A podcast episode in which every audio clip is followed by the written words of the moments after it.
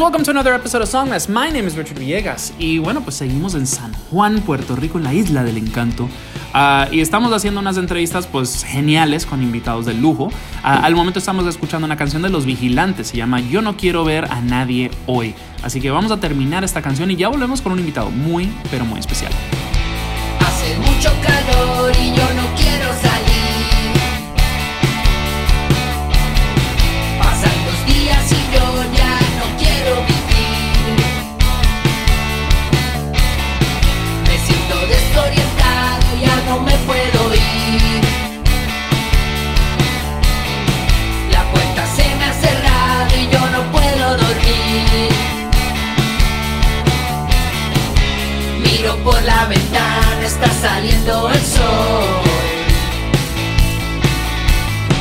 Pretendo no saber que todo ha sido un error. Se me aclara la mente, me dan ganas de verte, pero tú no contestas y me quedo solo.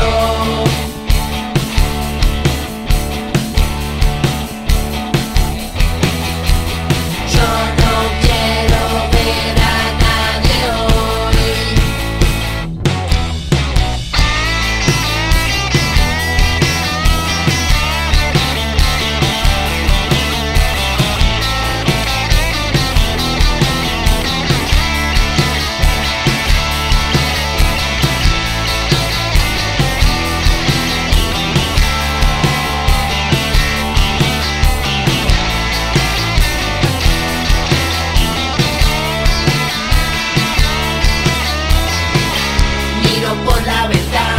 saliendo el sol.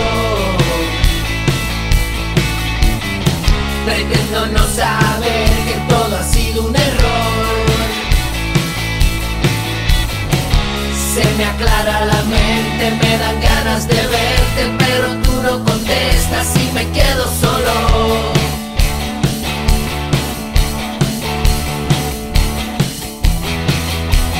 Yo no quiero ver.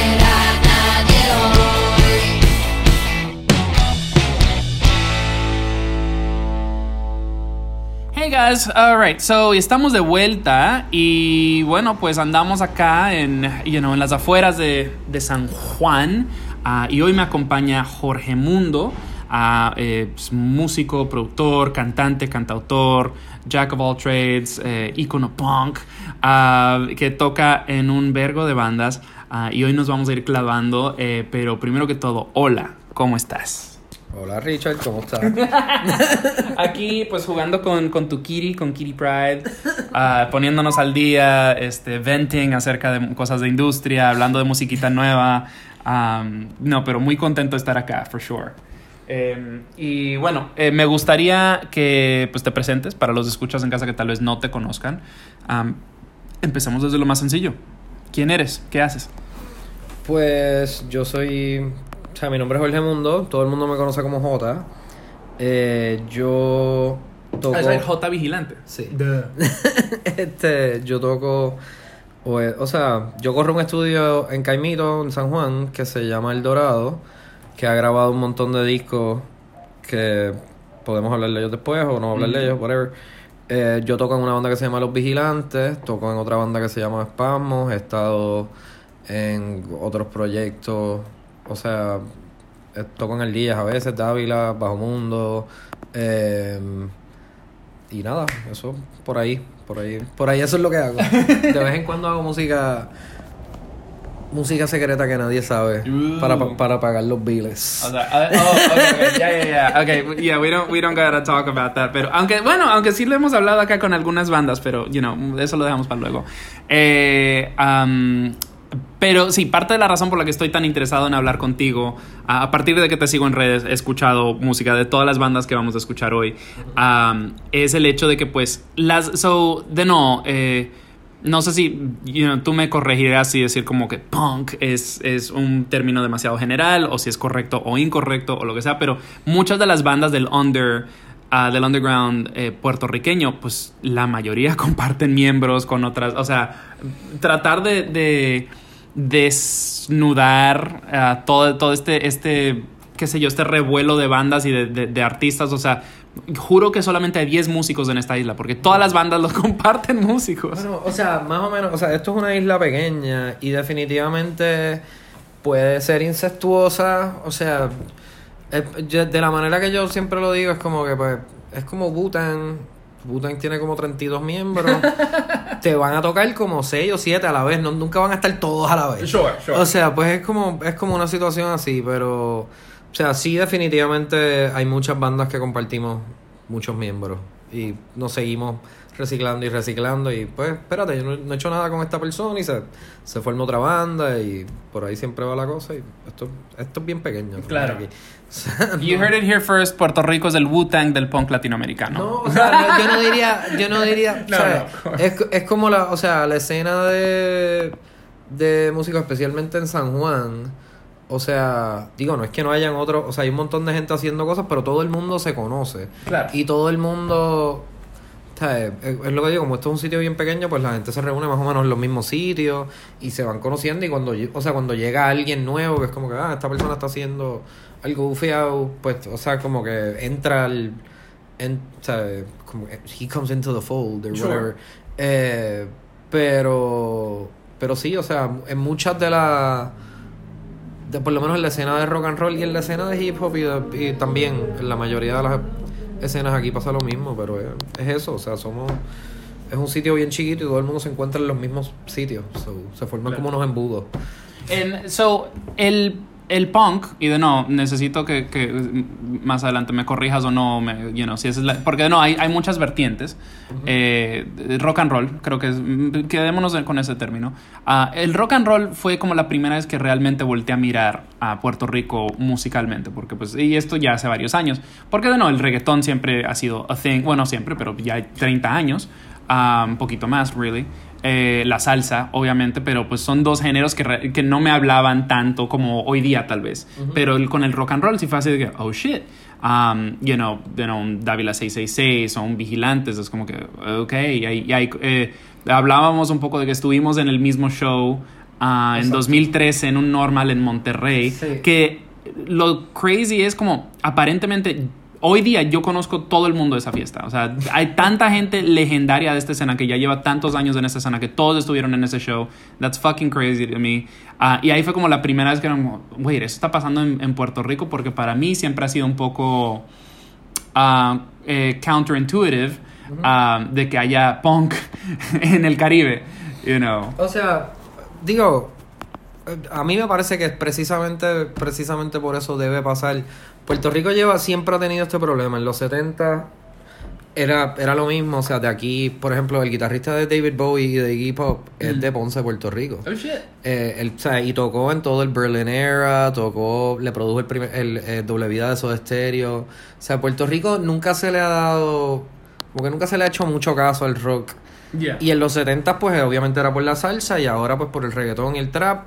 Pues es lo mismo, pero aquí siempre ha habido una escena relativamente fértil de rock. Lo que pasa es que, o sea por la, tú sabes, de la manera que es Puerto Rico, que es como que es un país que habla español, pero no necesariamente es, o sea, es parte del Caribe y de Estados Unidos, o es visto así por los otros países latinoamericanos. No se ve como un país como latinoamericano. Mm. O sea, como no es lo mismo. Y, o sea, y en parte hay culpa de acá, que los los artistas puertorriqueños muchas veces pues quieren, pues, o sea, también porque se nos hace más fácil, o sea, por cuestiones de papeles, claro. Pues tú sabes, pues se van de gira en Estados Unidos en vez de irse de gira en otro sitio. I mean, money talks.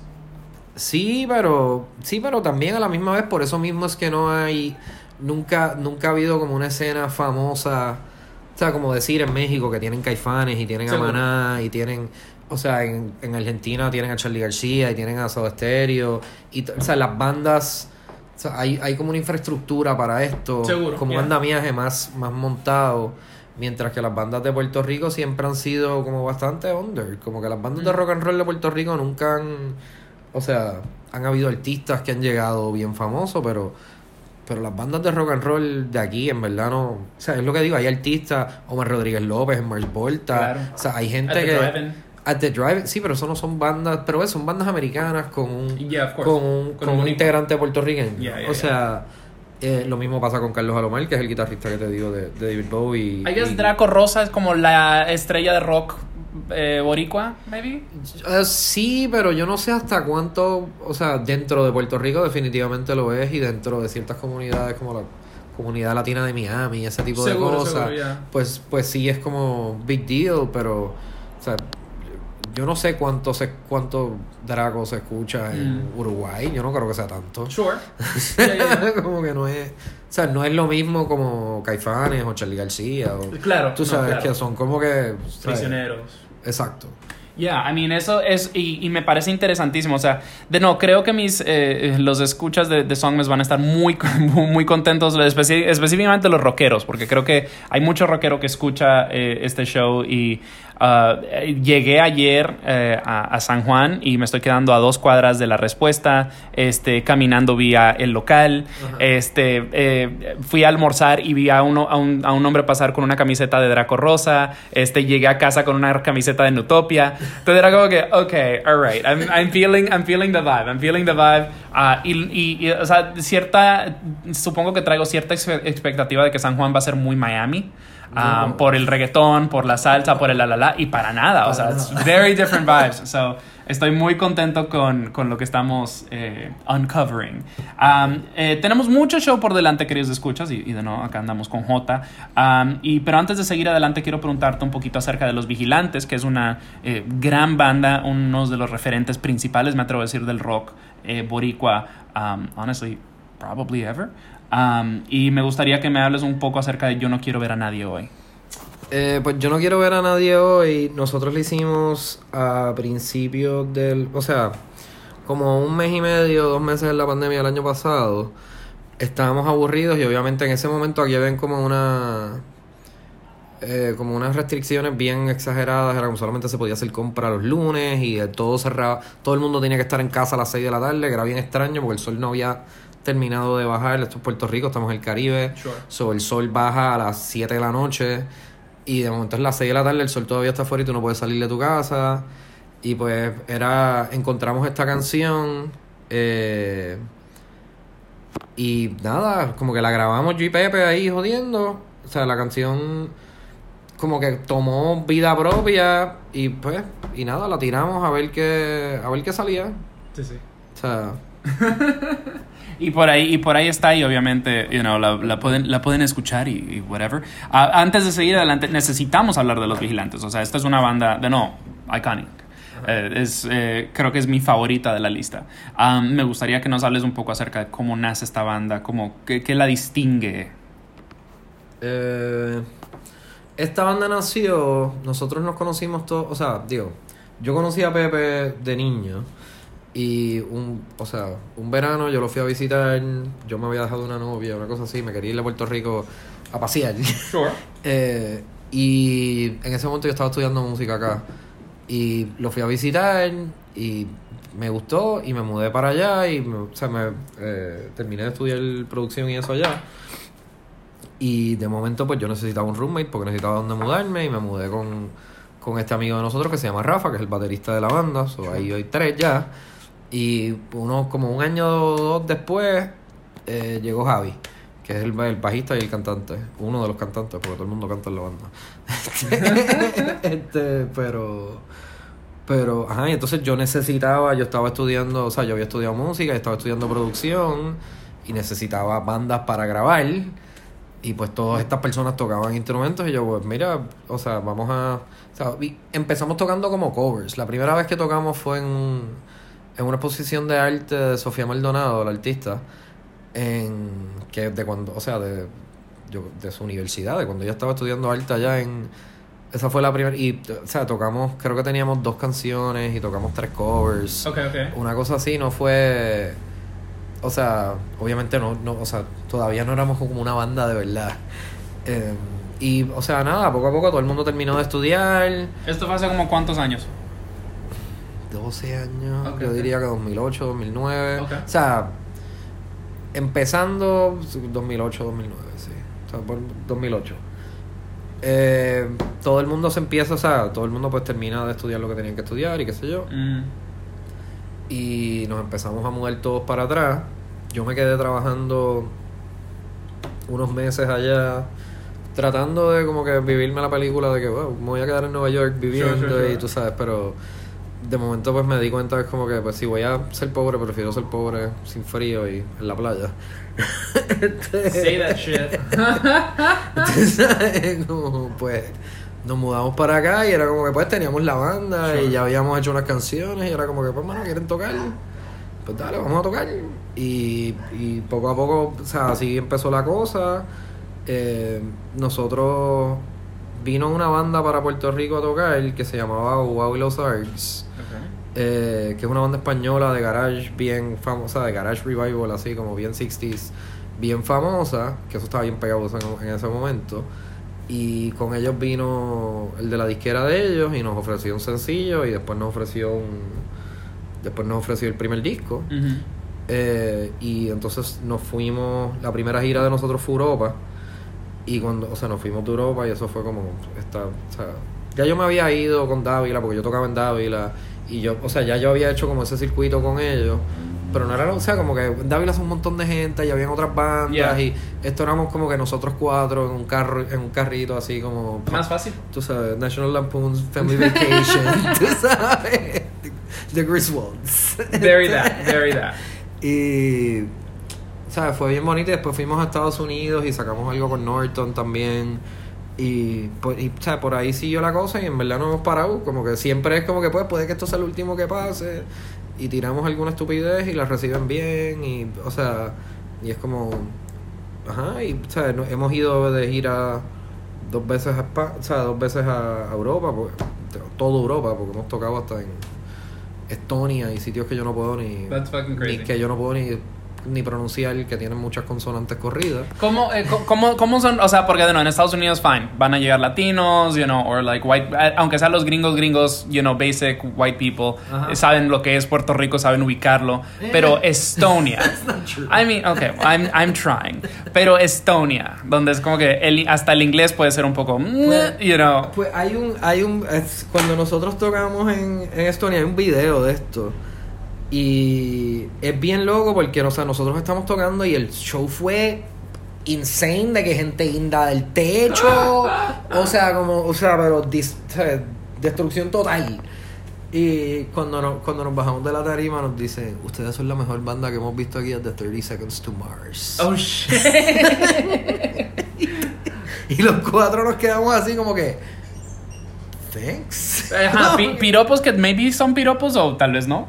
Sí, pero no, o sea, era obvio, pero o sea, también, o sea, como que hay una cuestión de una diferencia cultural, que tú no entiendes lo que le va a gustar a la gente. Y qué sé yo, pero hay videos de ese show de gente guindándose por el techo y gente que yo no entiendo cómo están, o sea, no es que están cantando las canciones correctamente, y esto nos pasa mucho cuando tocamos en Estados Unidos también. Nosotros en Puerto Rico le decimos balbucear. Okay, balbucear es cuando tú haces como que when you pretend like you know the lyrics. Yeah. Y me. Exacto. Todos lo hacemos. Pues pero, o sea, que yo puedo, o sea, pues a lo mejor en Estados Unidos pues uno como que okay, pues esta gente como que está tratando de hablar un español, pero tú sabes que esa gente en Estonia no tiene ni idea de lo que estamos hablando, y, o sea, es como un sentimiento bien, o sea, es como como gracioso y exciting, y es como que, mano, pues tú sabes, hubo una conexión. Pero eso habla de la calidad de la melodía, sabes, de, you know. Exacto, exacto. O sea, por eso es lo que te digo, que se logró hacer la conexión, yeah. Y todo el mundo está, o sea, como que todos estamos en el mismo vibe, yeah. Like we're all in the same mood, y o sea, que obviamente lo que nosotros estamos tratando de transmitir está siendo recibido como queremos que sea recibido, no como, o sea, no es como que estamos hablando de, tú sabes, como que está teniendo una reacción adversa a lo que nosotros queremos hacer, ¿entiendes? Sure. Como que estamos comunicando lo que queremos comunicar. Buenísimo. Mira, esta primera sección se nos está yendo un poquito a largo, so lo que vamos a hacer... No, that's not your fault, es definitivamente my fault. Lo que vamos a hacer es que vamos a hacer una transición musical, vamos a escuchar una canción de Bajo Mundo que se llama Puñales, y cuando regresemos vamos a hablar un poco más de esa canción y de ese proyecto.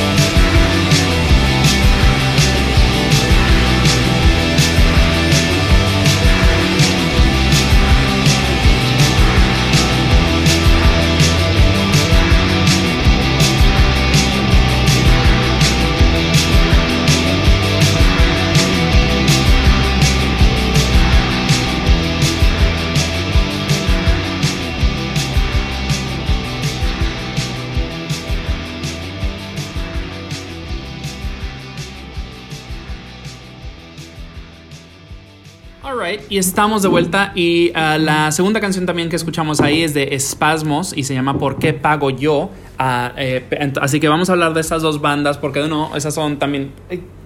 tú tienes mano en todas las bandas que estamos escuchando hoy. Entonces háblanos un poco acerca de Bajo Mundo primero y después cuéntanos de Espasmos. Pues Bajo Mundo fue un proyecto que pasó.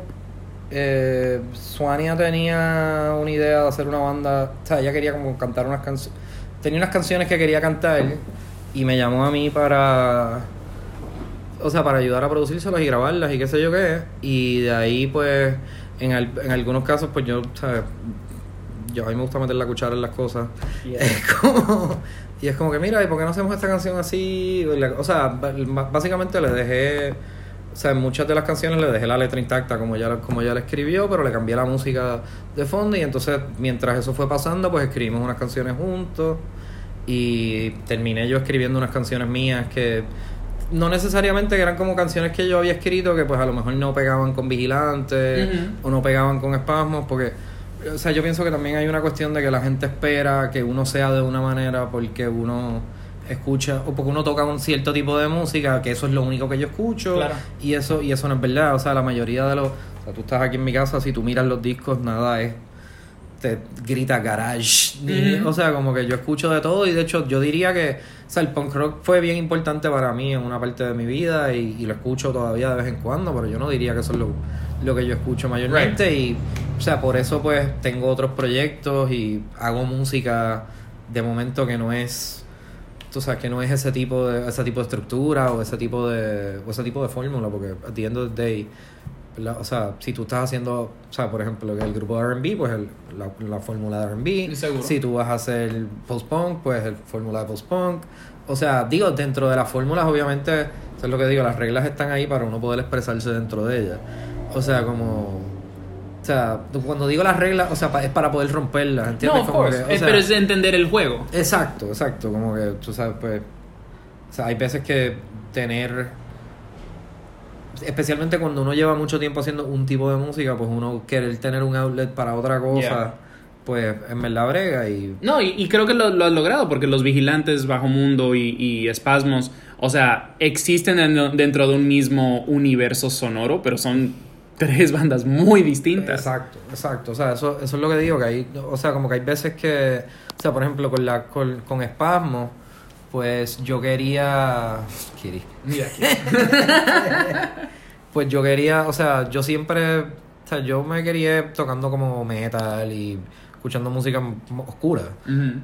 Y cuando hicimos Vigilantes, pues sí yo tuve que hacer como un esfuerzo de como que... Ok, no puedes... O sea, como que esto es lo que estamos haciendo y esto es lo que vamos a hacer. Y hasta mi estilo de tocar cambió y todo, porque, o sea, estamos haciendo rock and roll. Uh-huh. O sea... Y dentro de esas reglas, pues, todavía pues pude expresar todas las cosas que quería decir, pero las reglas del juego eran diferentes. Sure.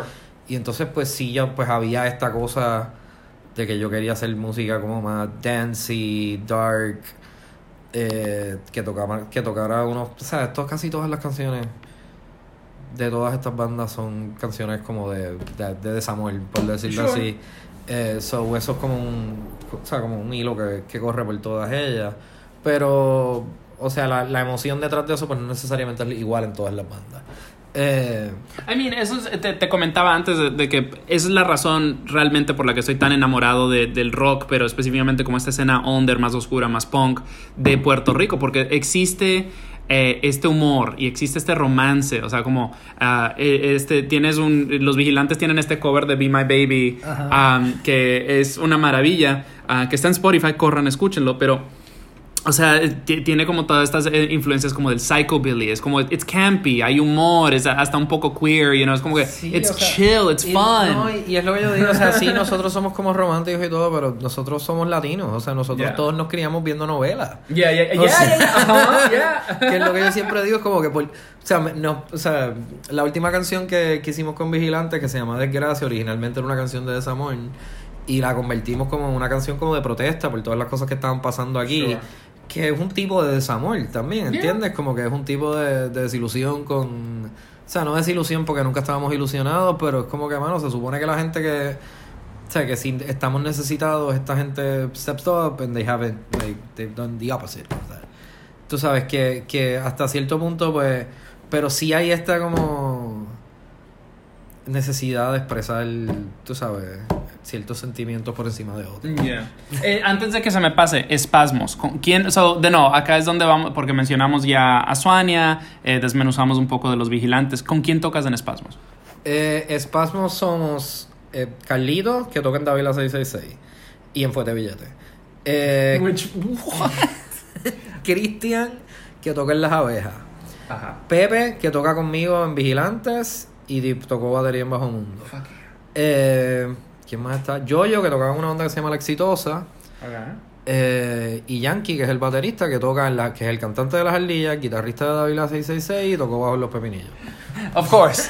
O sea, leí una vez algo, un periodista escribió así como que son fragmentos de diferentes bandas pero hiladas con guitar strings. Y es como que I love that. O sea, y bueno, sigamos hablando un poco acerca de esto. Demos un poco de cronología acá.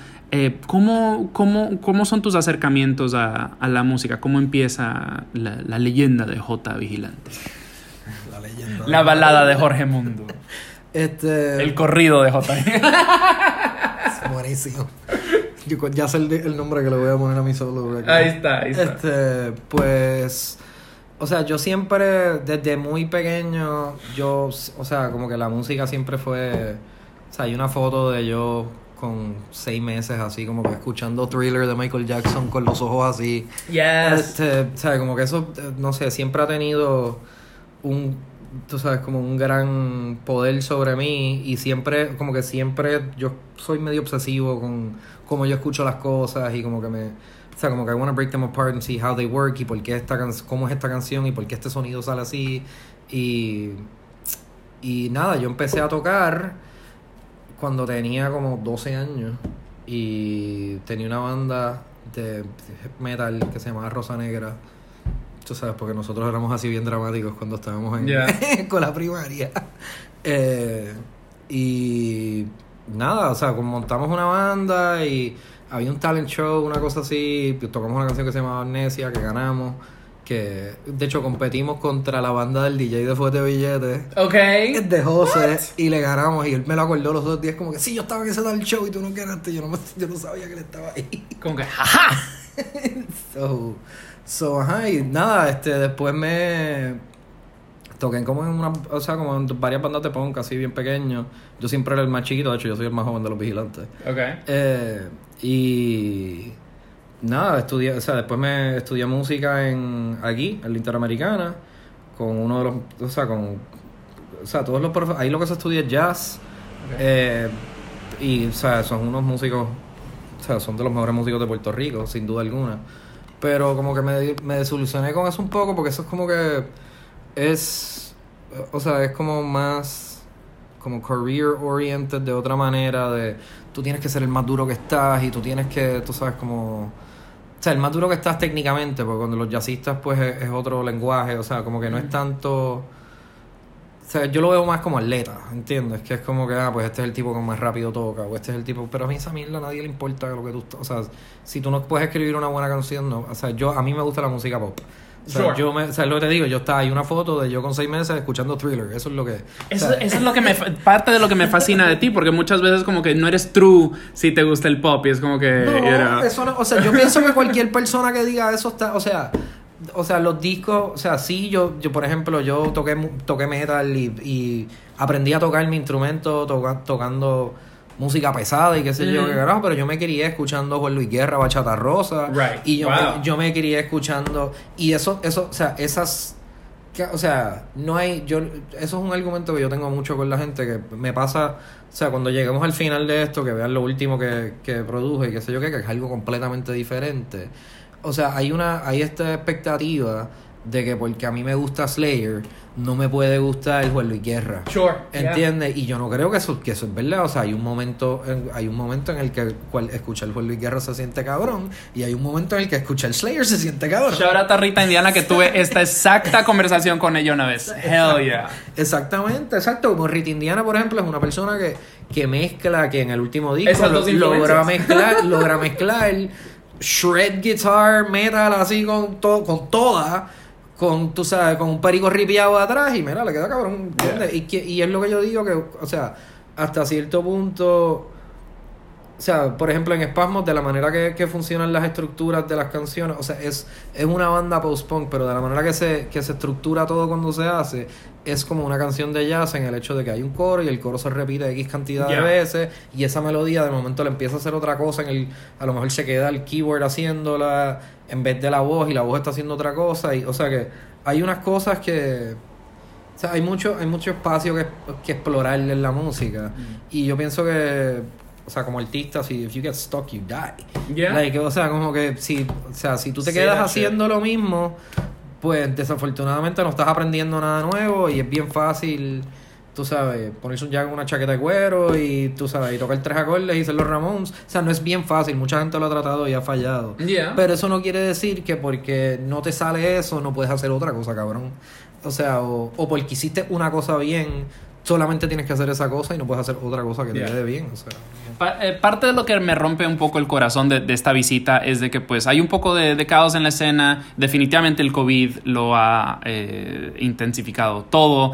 No estoy seguro qué tantos shows voy a poder ir, pero me gustaría que le comentes a estos a los escuchas, porque de nuevo esto va a salir en unos 6 meses más o menos, lo cual sorry guys, I'm doing my best, pero cualquier mortal que llegue a San Juan mañana y quiere ir a ver shows, quiere ir a ver el under, ¿a dónde pueden ir? Bueno, o sea, ahora mismo hay como está pasando como una situación medio extraña con esto de los shows, en parte por lo del COVID y en parte por unos movimientos que, o sea, por unas cosas que han salido a relucir, pero yo diría que si tú quieres ver música en vivo en por lo menos en San Juan, los sitios para ver música en vivo aquí son Club 77, El Local, La Respuesta, y hay uno que otro sitio así, qué sé yo, el Nie, como que son, que tú sabes que son, que a lo mejor no son, pero esos son los 3 sitios donde tú, o sea, si quieres ir a ver bandas tocar. El clásico. Sí, esos son.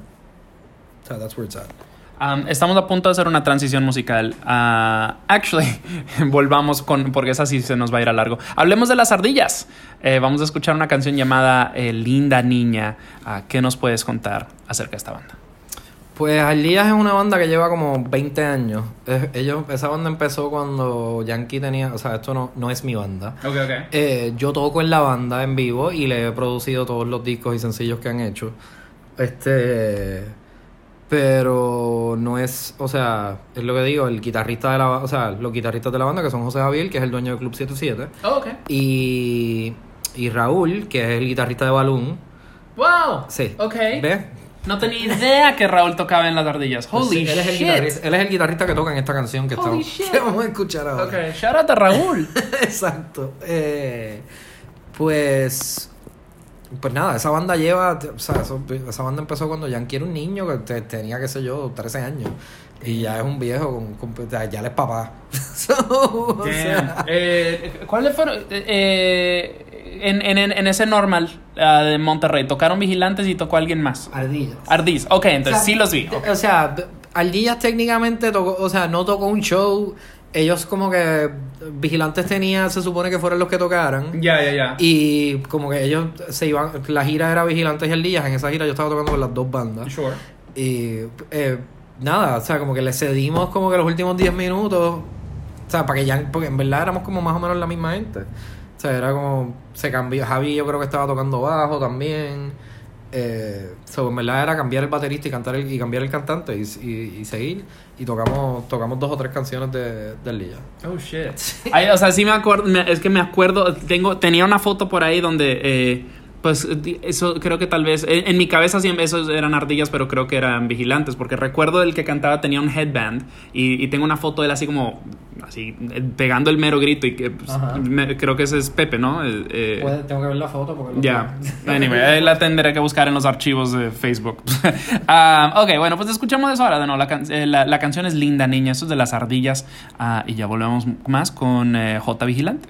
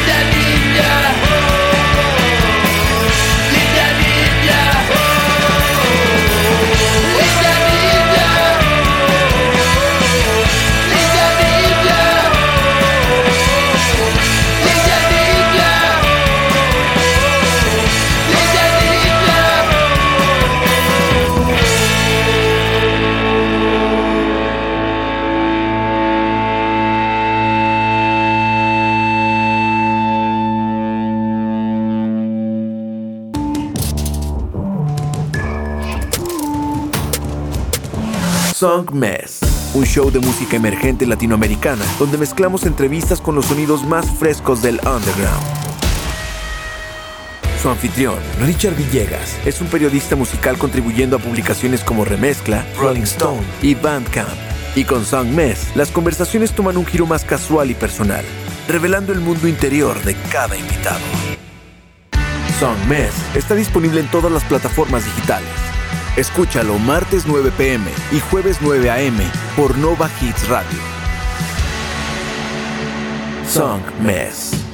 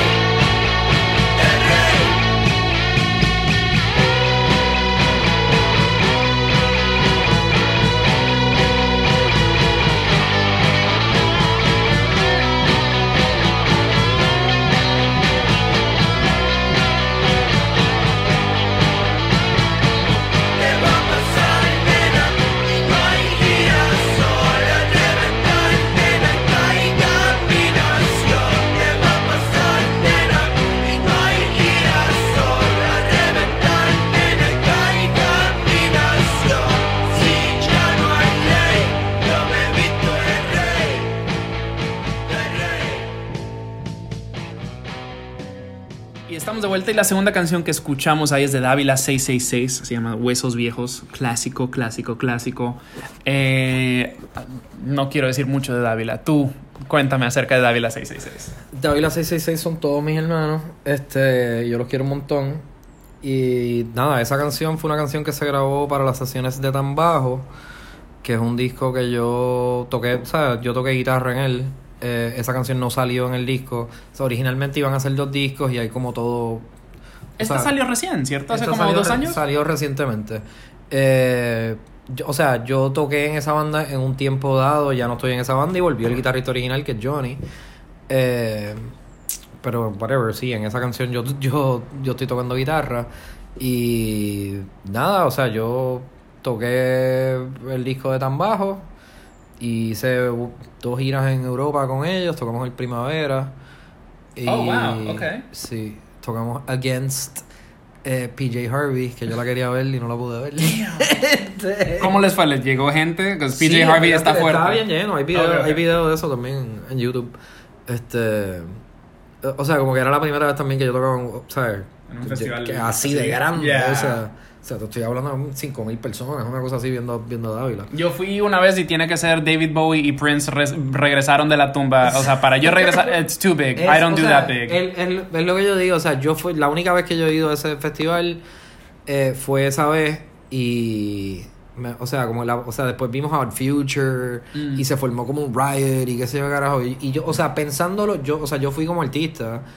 O sea, como que yo tenía como backstage, yo tenía como un hotelito y qué sé yo, carajo. O sea, yo no me puedo ni imaginar cómo debe ser ir a eso. Tú sabes, como que, o sea, era muy intenso, era demasiado grande, era demasiada gente, era todo, era carísimo. O sea, como, era como una cosa, o sea... I'm good. Yo me quedo con un festivalito pequeño, local. Digo, es que a mí no me gustan. A mí también, yo no soy tremendo fan de los festivales. Yo prefiero ver las bandas como en salas, okay, o en teatro. O sea, como que festivales así... Open, es que es lo que te digo, como que yo en verdad no te puedes disfrutar la música bien porque hay tanta gente y estás tan incómodo y... O sea, como que no es... O sea, es otro tipo de conexión porque estás conectando con la gente por la música, pero no necesariamente estás conectando con la música. No, ¿entiendes? Pero también what's cool de un festival es que también es una oportunidad de descubrir nuevas cosas, ambos para bandas y público. O sea, sí, el público, sí. Las bandas alcanzan mucho así de que, bueno, pues estoy aquí, oh, wow, this is fucking cool. You know, así me ha pasado yo.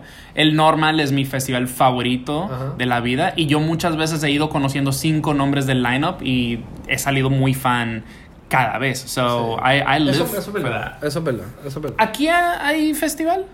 Aunque, o sea, estoy buscando cualquier razón para regresar desde México. Pues aquí hay, o sea, hay unos festivales que o sea, okay. El Festival Independiente de Puerto Rico, o sea, no es independiente. Coors Light hace un festival que se llama el Indie Rock Fest, al cual Los Vigilantes le ha dicho que no como 75 veces porque sí, porque son... Pero ellos le dicen no a ustedes, o ustedes le dicen no a ellos. Nosotros le decimos que no a ellos. Oh, okay. Porque, o sea, es precisamente ese problema, como que traen unas bandas, o sea, yo tengo este problema, o sea, parte de la actitud de la banda, o sea, es como que si tú vas a traer un artista de afuera y vamos a decir que vas a traer los fabulosos Cadillacs, sure, y le vas a pagar $250,000 a los Cadillacs para que toque, fantástico, eso es lo que cobran los Cadillacs, sure, pero tú no me puedes decir que no le puedes pagar a las bandas locales. $300 a la banda local. Es como que, tú sabes, como que no, o sea... Y es lo que yo digo, como que tú me estás llamando a mí, yo no, tú sabes, como que yo no, like, I have no reason to do this. O sea, yo acabo de, o sea, qué sé yo, nosotros estábamos tureando, qué sé yo, que yo no necesito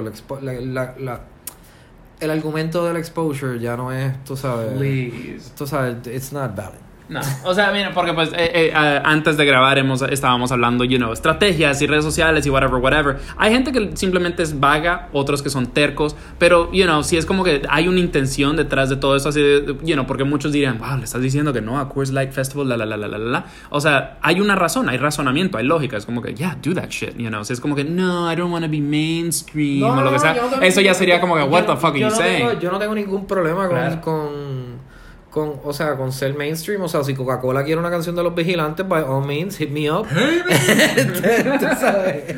Fuck you, pay me. ¿Sabes? ¿Entiendes? Como que, pero, o sea, la realidad del caso es que, o sea, por lo menos para mí, mi experiencia, o sea, yo grabo estas bandas, yo toco en estas bandas, yo escribo para estas bandas. ¿Entiendes? Como que a mí, o sea, es mucho trabajo y a mí me parece un poco una falta de respeto que me digan... Totalmente. Tú sabes, que me digan como que, mira, tu trabajo no vale... O sea, o ¿sabes qué? Te vamos a pagar $100 para que cubras la gasolina para llegar aquí. Fuck you. O sea, that's insulting. Like, fuck you. Exacto. ¿Tú me entiendes? Como que... No. Y pues, o sea, obviamente esto me ha buscado enemigos y cosas, pero pues, así soy. Bueno, I mean, you know, cada quien tiene su punto de vista, pero ya, si quieres, el trabajo se remunera. Exacto. Es tan sencillo como eso. Tenemos un par, estamos llegando al final del show. Tengo un par de preguntitas más. Quiero hablar un poco acerca de, ¿hiciste una película de Los Vigilantes? Es kind of live session, kind of película, kind of documentary. Pues, ya como para octubre o noviembre del año pasado, ya obviamente estábamos en el peak de la pandemia y nadie había salido y todo el mundo tenía como, tú sabes, como ganas de ver un show, y pues se empezaron a dar como que estas cosas de como que live streamings y gente tocando desde los sofás de la casa y cosas así que yo encontraba bien aburridas. Sure. Y yo decía como que, this is some ego bullshit. Like, nobody wants to see you. O sea, como que nadie te quiere ver a ti tocar en la sala de tu casa. Aparte de que eso no es un show. Un show no es una banda tocando. Que esto es algo que la gente no quiere entender. Un show es una banda tocando y el público que lo viene a ver. ¿Entiendes? Esto, o sea, si no, eso es un ensayo. Yeah. Si no, eso es un ensayo. Cuando una banda practica, no hay público. Cuando una banda toca y feeds off el público, yes, eso sí se siente como que como hay un momento catártico de comunicación entre personas. So, nosotros queríamos, o sea, nosotros teníamos, o sea, de Control, que son los que nosotros trabajamos mucho con ellos para videos y qué sé yo, y son súper buenos amigos de nosotros, de Control Video. Pues ellos llevan grabando shows de Vigilantes forever, o sea, con 10, o sea, tienen que Carlos Larriu tiene que tener 12, los 12, bueno, Carlos Larriu tiene el primer show de Dávila con el primer show de los Vigilantes con Dávila en Nueva York, antes que no hubiéramos tenido aquí, y tiene el momento en el que él y yo nos conocimos grabado. Esto es una persona que siempre tiene una cámara y siempre está grabando, so, tiene una cantidad de footage, sure, estúpida. Y yo le dije como que mira, vamos a coger como que los últimos, qué sé yo, de María para acá, las últimas cosas que tú has grabado de los Vigilantes, y vamos a hacer como un live stream. Y yo cogí audios de nosotros, o sea, de nosotros tocando en vivo, y los mezclé un poquito para que fueran cohesive. Y montamos un video. En parte, porque cuando se estaban haciendo estos streamings, pues hay, o sea, habían casos de que era como que, pues estamos haciendo estos streamings y queremos que las bandas vengan a tocar, y, o sea, no quiero tirar a nadie en medio de quién fue, pero pues tú sabes, vengan a tocar y les hacemos un live stream sponsored por Medalla o por Curse Light o por whatever, pero no les vamos a pagar. Entonces, pues yo dije, pues ¿sabes qué? Lo vamos a hacer nosotros desde. O sea, que es lo que te digo, para mí Los Vigilantes no es una banda de punk, pero la actitud de nosotros siempre es como medio defiant y bien DIY. Like, todo lo que nosotros lo hemos hecho a pulmón. Y pues, tú sabes, it started as a joke, and it started también porque a mí me empezó a... O sea, es como que por la misma razón que empezó Los Vigilantes, que era como... Originalmente yo no sabía que tú podías hacer música en español que no fuera cheesy. Yeah. O sea, cuando yo era un niño, pues toda la música en español era, tú sabes... boleros y romántico, sí, y la... Sí, hasta las cosas de aquí, hasta Robbie Rosa, es como bien, tú sabes, dramático. Y tú sabes, como que... It wasn't fun. Sure. Tú sabes, como que... Y yo quería, pues... Y pasó lo mismo con la película, que era como que... Ok, todo el mundo está haciendo estas mierdas de tocando desde el fucking sofá de su casa. Y a mí esto me parece como súper estúpido y súper como ego driven. Sure. Y tú sabes, yo quiero hasta cierto punto también decirle a la gente que escucha Vigilantes y a la gente que va a los shows como que mira, we miss you, like, estamos aquí, tú sabes, y los queríamos poner íntegramente en la, o sea, como que todo el mundo se viera en un jangueo. O sea, que era como que no había pasado tanto tiempo sin nadie verse, que todo el mundo pueda ir a la película y verse en la película. Y entonces es como que, we're together, aunque sea por un ratito, como que todos estamos juntos de nuevo. Y again, en esa película hay gente que ya no está con nosotros, que ha muerto, hay gente que o sea, parejas que se han dejado, pues gente, sure, que no se habla. Yeah. ¿Tú sabes? Como que... Y era como que, mano, tú sabes, yo sé que todo el mundo la estamos pasando mal, pero en este cantito que está aquí, todo es bonito. Yeah. Y aquí todos nos podemos encontrar. ¿Está en YouTube o algo así que sí, la pueda linkear en las notas? Sí, se llama Los Últimos Días de Rock and Roll. Y está en YouTube, sí. Okay, la vamos a linkear, queridos escuchas. No se preocupen, no los desamparamos. Estamos llegando al final del show. Tenemos que hablar de El Dorado, okay, tu estudio acá, que todavía no lo he visto, o sea, me lo estoy dejando para el final. Pero cuéntanos acerca del Dorado y cuéntanos acerca de la magia que se crea acá. Pues El Dorado comenzó hace como... Yo en verdad yo no sé ni cuándo comenzó. O sea, originalmente era cuando yo vivía en Nueva York, yo vivía como en un cuarto bien grande sin ventanas, como un loft, y era lo que estaba debajo de mi cama. Era una computadora con dos micrófonos y... Tú sabes, y fue... Entonces cuando me mudé a Puerto Rico... Pues ya yo sabía que quería hacer el estudio. Y en verdad esto comenzó principalmente para yo poder cut out the middleman. Sure. Y como que mano, en verdad yo tengo... Como que yo sé que yo voy a estar haciendo esto todo el tiempo. So, lo hice para mí y... O sea, la primera banda que vino a grabar aquí y sacó un disco fue Campoformia. Okay. Que sacó Spooky Fools. Eso se grabó aquí. Entonces, pues nada, de momento o sea, como que la lengua se corrió. Y aquí siempre, por lo general, las bandas de punk siempre grababan en Monopolio, que es el Josu de Macabeo. Okay, ajá. Pero no había, pero ellos siempre lo que hacían era como hardcore punk, y eso tiene como un sonido bien específico. O sea, como que el hardcore punk tiene que ser, o sea, hablando lo que estamos hablando ahorita, las fórmulas y eso. Like it has a sound. Sure, yeah. Y pues nosotros somos más, ¿sabes lo que digo? Somos más ñoños, tú sabes, como que we like rock and roll, we like playing around, sure, sure. Como que no, es un poco más. Y nada, o sea, después de eso, o sea, empezaron a venir más bandas. Entre esas, pues, estaban Los Pepinillos. Vigilantes tiró su primer disco. Ardillas tiró el disco. Dávila grabó unas cosas aquí. ¿Reanimadores todavía existen? Reanimadores, le tienes que preguntar a ellos. Ok, that's a good... that's fine. Reanimadores es otra de las bandas que grabó aquí. Oh, wow. Yo toqué en Reanimadores como por 2 segundos también. Tengo un vinilo de ellos por ahí en alguna parte. Pues eso lo grabé yo. Oh, shit.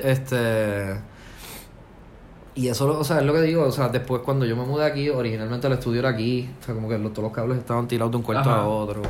Y después, pues, o sea, lo construí bien abajo. O sea, qué sé yo, Dax Díaz también, las primeras cosas que grabó, las grabó aquí. O sea, como que poquito a poco... Ha ido llegando más gente, o sea, qué sé yo, gente, qué sé yo, Iliana Cabra grabó aquí una canción. ¿Qué? Para un disco, que es un cover de Chet Baker, que se llama I Fall in Love Too Easily, que está, lo puedo buscar en YouTube también. Y ha ido, o sea, como que poquito a poco ha ido, o sea, como que ha ido creciendo la cosa. Y yo no, o sea, es lo que estamos hablando, como que yo no le tengo como website ni social media al estudio. Claro. Es como más un word of mouth thing, y estoy trabajando un montón. Word of mouth es la mejor publicidad que no puedes comprar. Exacto, como que... Y pues lo último que... Digo, estoy trabajando con varios artistas ahora mismo. Podemos hablar un poco acerca de Francis La Voz, porque es justo la canción que vamos a cerrar. Ok, pues Francis es el guitarrista de Super Aquello, que es una banda bien famosa aquí del principio de los 2000. Que también Eduardo Alegría de Alegría Rampante es otro de los... Bueno, era uno de los cantantes, porque también está Patricia, la muchacha. Y él hacía mucho tiempo que no sacaba un proyecto, y él había sacado como un proyecto que se llamaba La Tortuga China, que era como una cuestión más como conceptual. Digo, esto es bien conceptual también, y es un concept album hecho y derecho. Pero era... O sea, lo otro era un poco más abstracto que esto. Esto sí tiene como una... O sea, como unos matices más como música bohemia, del futuro. O sea, es más como lo que escucharían tus abuelos si nacieran en el 2030.